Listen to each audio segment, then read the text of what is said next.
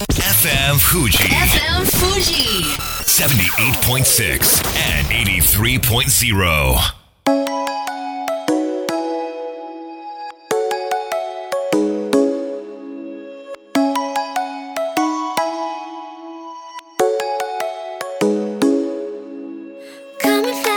月曜夜のひとときいかがお過ごしでしょうか？この番組「みんなのラジオは」自分の故郷を盛り上げたい誰かの役に立ちたいぜひ知ってほしい聞いてほしいそんなたくさんの思いを発信していく番組です。本日で第119回の放送東京代々木のスタジオビビットより公開生放送でお届けしてまいります。新型コロナウイルスが猛威を振るって元 NBA のスーパースターコービー・ブライアントさんがヘリコプターの墜落によって突然の死去。毎日たくさんの出来事がある世の中でニュースにならない日常の生活にもたくさんの見えないドラマが当然あって、えーそういった意味では昨日私にとっては大変な一日でございました。実は妻がですね現在妊娠30週で、えー出産予定日は3月下旬から4月の頭だったんですけれども、えー昨日突然破水いたしまして通院している杉並区荻窪の病院から救急車で、えー新宿区 NICU 新生児特定集中治療室のある病院へ搬送されました。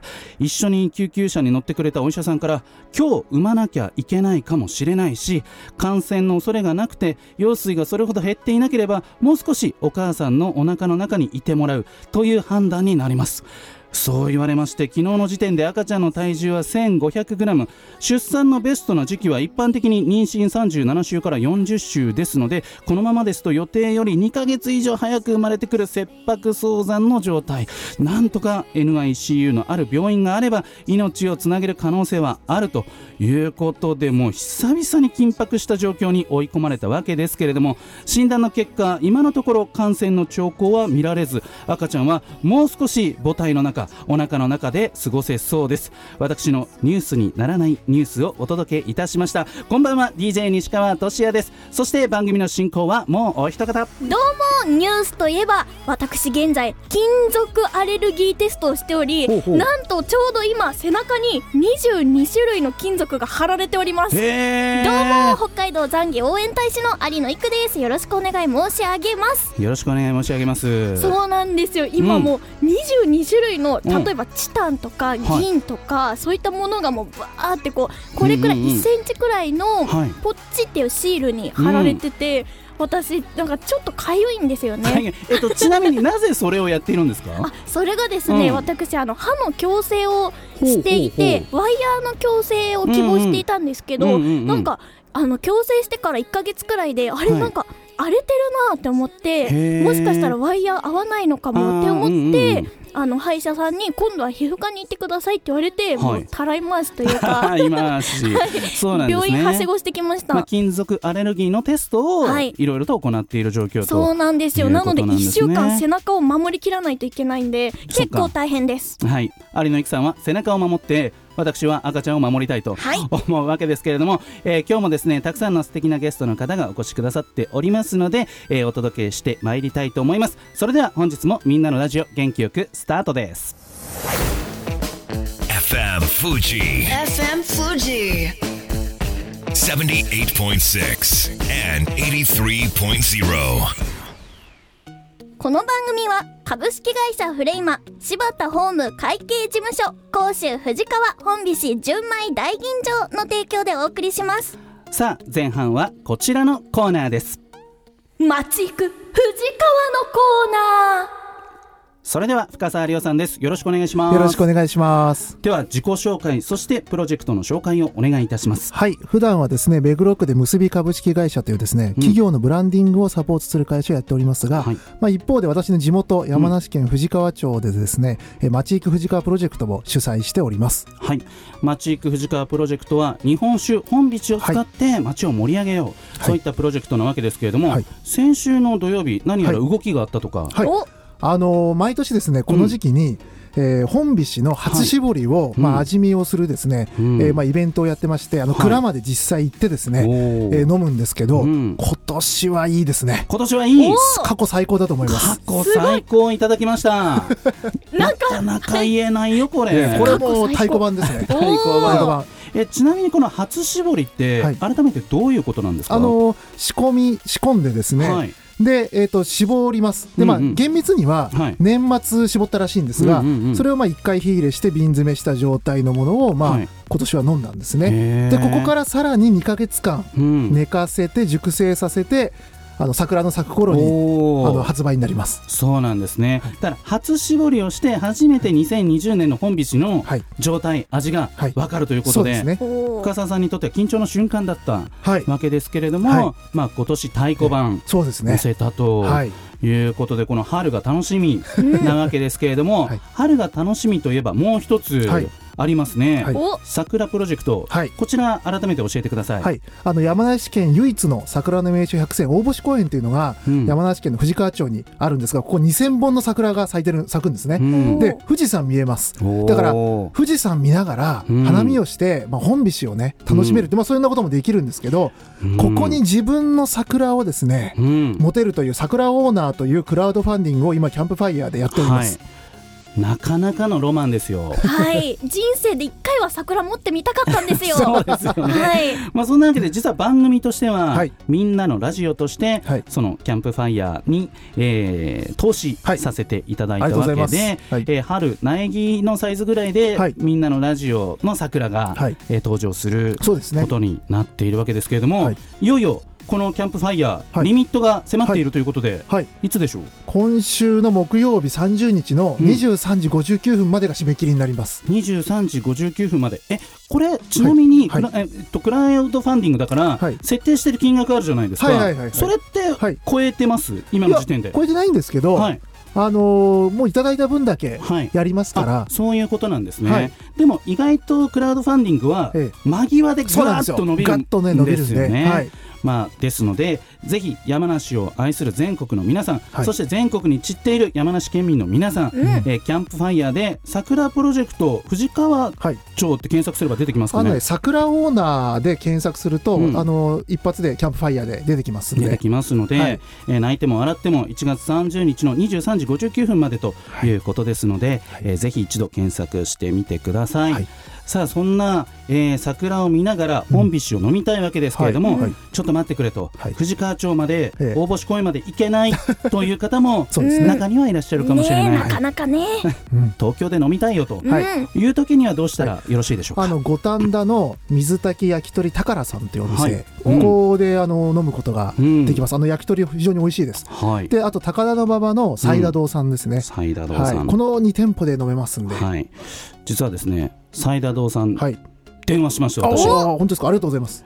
予約ある日付で、ええええ。ーさせていただいたんですけれども、はい。飲み放題がコースでついてまして、えはいはい。ちょっと待ってくださいと、はい。飲み放題以上にはい。本菱が飲みたいんですと、普通なかなか飲み放題に日本酒ってそんな入ってこないじゃないですか。なまあ、なので飲み放題にそんななくてもいいんで本菱が飲みたいって言ったら、はいはいあのまあ、恐縮ながら深澤さんの名前出させていただいてですね話がうまく通るように、はい。しましたらすごく柔軟に対応してくれてですね喜んで考えさせていただきますということで。いやーなんかあちゃんとねつながってらっしゃるんだなっていうことが確認できたわけですけれども、はい。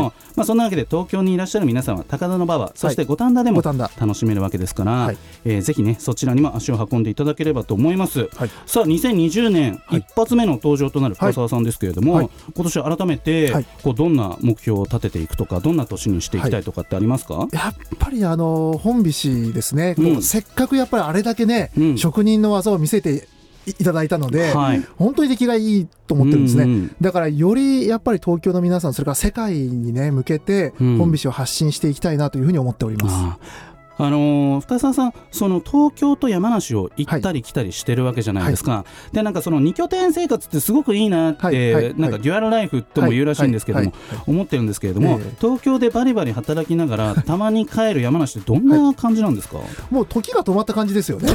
時が止まった感じ。いやもう本当ねスローな感じで。でもそのねギャップが僕はいいなと思ってます、うんわかるわかる。はい。うんうん。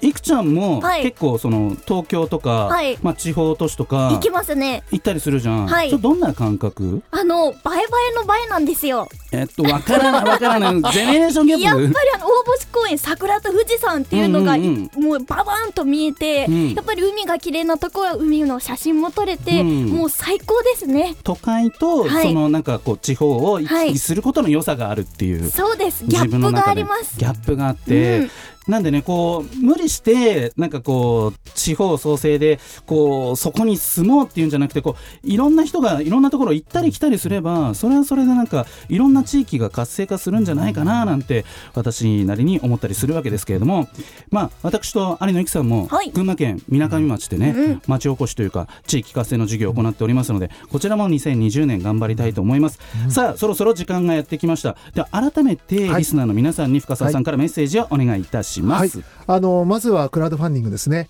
あの本当に一人でも多くの人にですね、あの桜のその贅沢をね、富士山見える贅沢を味わってほしいなというふうに思っておりますんで、あの今年植えれば、はい。来年咲きますから、うわ。オリンピックイヤーなんで、うんうんうん。あのやっぱり記念になりますからね。そうですね。はい、ぜひあのご支援いただきたいなというのと、今年の本飛車何度も言いますが、はい。本当に期待できますんで、はい。えーもうそろそろ予約開始しますから、楽しみにお待ちください。ということで太鼓判の押された2020年の本菱どうぞお楽しみいただければと思います、えー深澤亮さんでしたありがとうございまはい、したありがとうございました。At that time I felt like I could walk on. I was just thinking for I'm only to stand for myself. Spend days over. Look around you can see you are not alone. You didn't know my purpose. Oh, we won't forget until the movies we can go to each other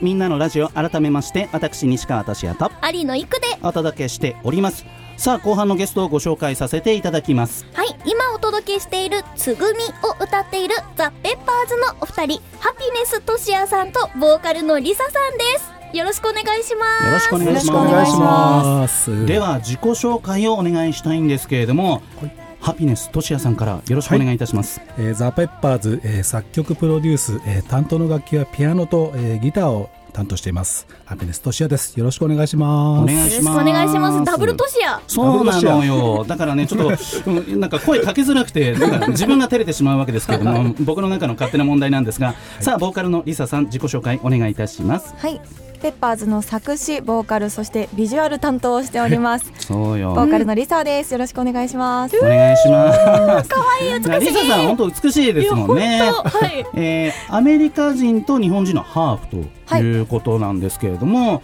あの性格は日本人寄りですかアメリカ人寄りですか自分ではどう分析してます？やっぱりハーフなの、ハーフだからなのかな。日によりますね。日によって、都合がいいですね、まあでもね本当にボーカルとして花があるリサさんなわけですけれども、さあハピネスとしやさん、はい。えー2020年始まったばかりですけれども、はい。まあここ数ヶ月でもいいんですけれども最近の活動どんな感じでしょうか、はい。えー、と今ちょっと流れているつぐみなんですけど、はい。あの実はあの主演、えーあ女優の有村愛理さんが主演したつぐみなんですけど、その主題歌をザ・ペッパーズが担当しまして、ごい。はい、去年の暮れからすごく忙しくしております。うん。はい。あの有村愛理さんは有村架純さんのお姉さんなんでですすよね、はい。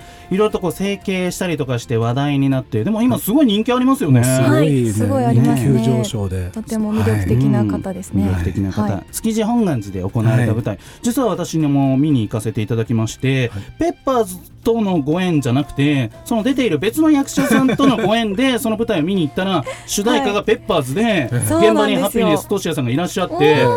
何してんの？みたいな。お前こそ何してんの？みたいな感じで、まあ、それでまたねね。ここに至ったわけですけれども、はい。さあ2020年が始まってなんかオリンピックイヤーだったりいろいろと花のある年にしたいなと思ってる方も多いと思うんですが、はい。こうどんな1年にしていきたいとかってありますか？えー、と今絶賛あのペッパーズレコーディングと、まあ、うんこれからも撮影入るんで、実は僕はい。今ダイエットに励んでるんですけど、へーすごい。公式にはい、うん。まああのすごくいいお知らせができるように今うん。頑張ってますので、うんあの期待して待ってていただければとはい。思っています。ミサさんは2020年、はい、私は今、としやさんが言っていただいた通り、まあ忙しくなってきますので、まずは健康と、健康ね。はい、でも守るだけじゃなくてちょっとチャレンジをしていきたいので、うん。新しくピアノとあとはダンスに挑戦して、はいうん。新しい楽しいステージを皆さんにお届けできるように頑張っていきたいなと思ってます。あれ？ピアノ？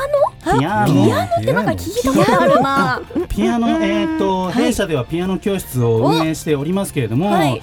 実は、実はですねこの度、とっても素敵なはい。名もなき音楽教室という素敵な音楽教室を発見させていただきまして。本当言わ言わせちゃって本当申し訳ないなっていう感じなんですけど 実は弊社の音楽教室にリサさん通っていただいておりましてい。たて、だい。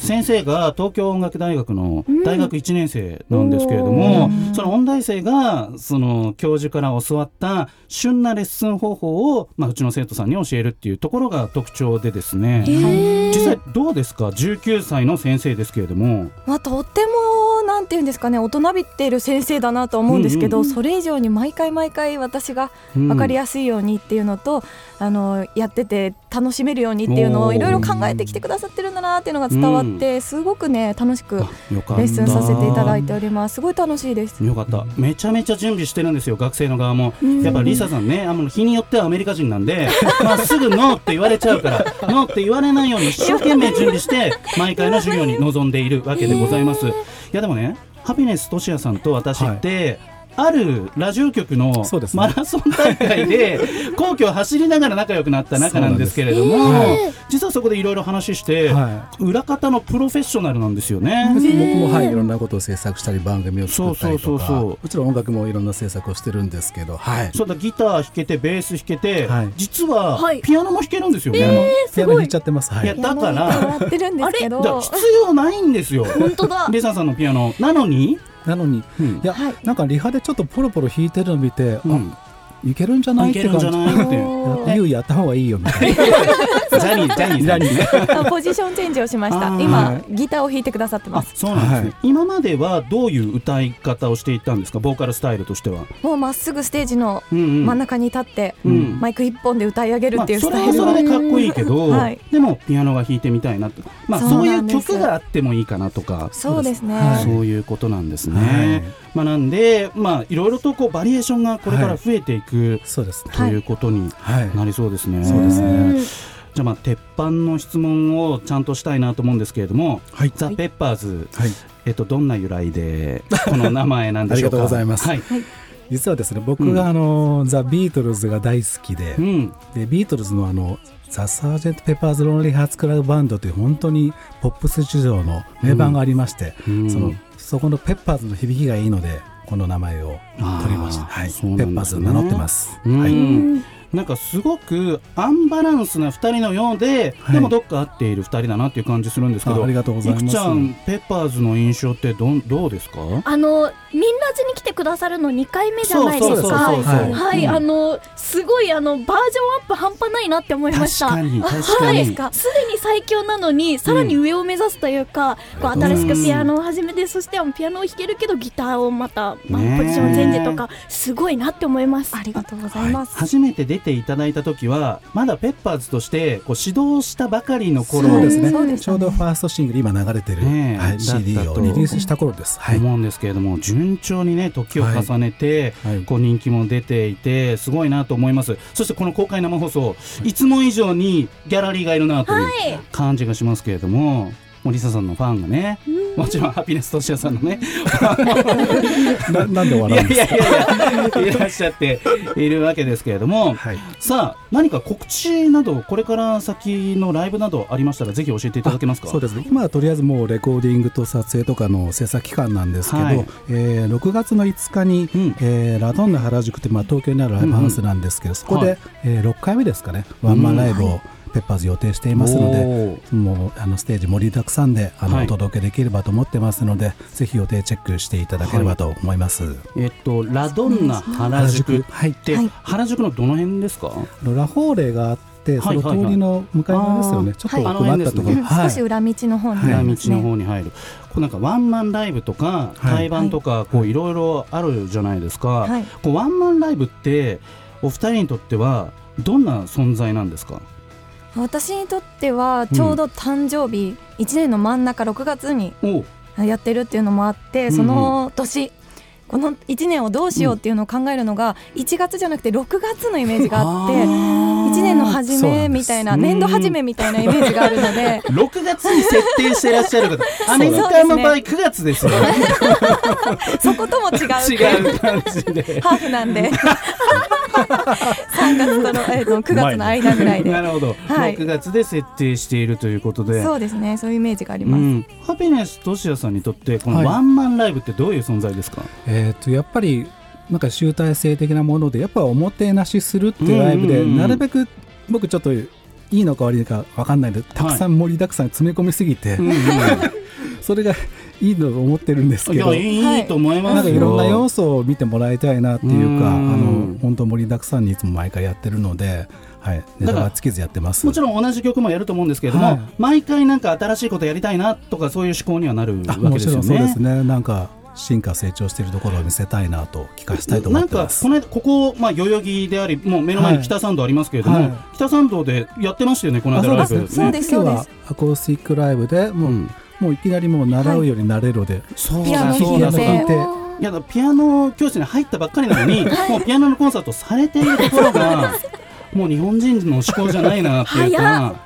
なんかなんなく上手くなってからやろうっていうんじゃなくてうんもうやっちゃおうっていう。やってしまえっていう。これどどういうことなんですか？怖くなかったですか？そうですね、うん。なぜか怖くないんですよね、うん。でも習ったことを生かしたいっていうのはもちろんあって、うんでも実践がないと私伸びないんですね。でも大事かも本番があるって、はい。うん。なので実践で伸びていくっていうスタイルで。サイヤ人かみたいなね。いいですね。感じですけれども。さあ時間がそろそろなくなってきました、最後にリスナーの皆さんにお一言ずつメッセージをいただきたいと思います。では、はい。ハピネスとしやさんから。はい。えーペッパーズ2020年あの今後飛躍の年にしていていきたいと思ってますので、えー今後の活動はホームページやあの各 SNS をフォローしていただければと思いますのでぜひ、えー今回知っていただいた方、えーご声援いただければと思いますのでよろしくお願いします。はいありがとうございました、ではリサさん。はい。私も今年2020年は新しい楽しいとにかうん。く明るい報告ができるように準備を進めていっているところですので、ぜひ見続けていただきたいなと思いますのでチェックよろしくお願いします。はい。というわけで、ザ・ペッパーズのお二人ハピネスとしやさんとリサさんでした。ありがとうございました。ありがとうございました。それでは素敵な一週間を。また来週。この番組は AB ラボ株式会社サムシングファンアクセラス株式会社今日より明日あなたの未来に寄り添うサロン心もみの提供でお送りしました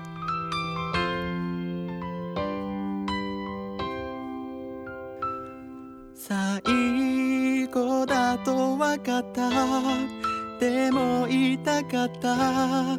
君が好きだとその後のように浮かぶ思い出に涙流した。健やかなる時もしてくれたしいつ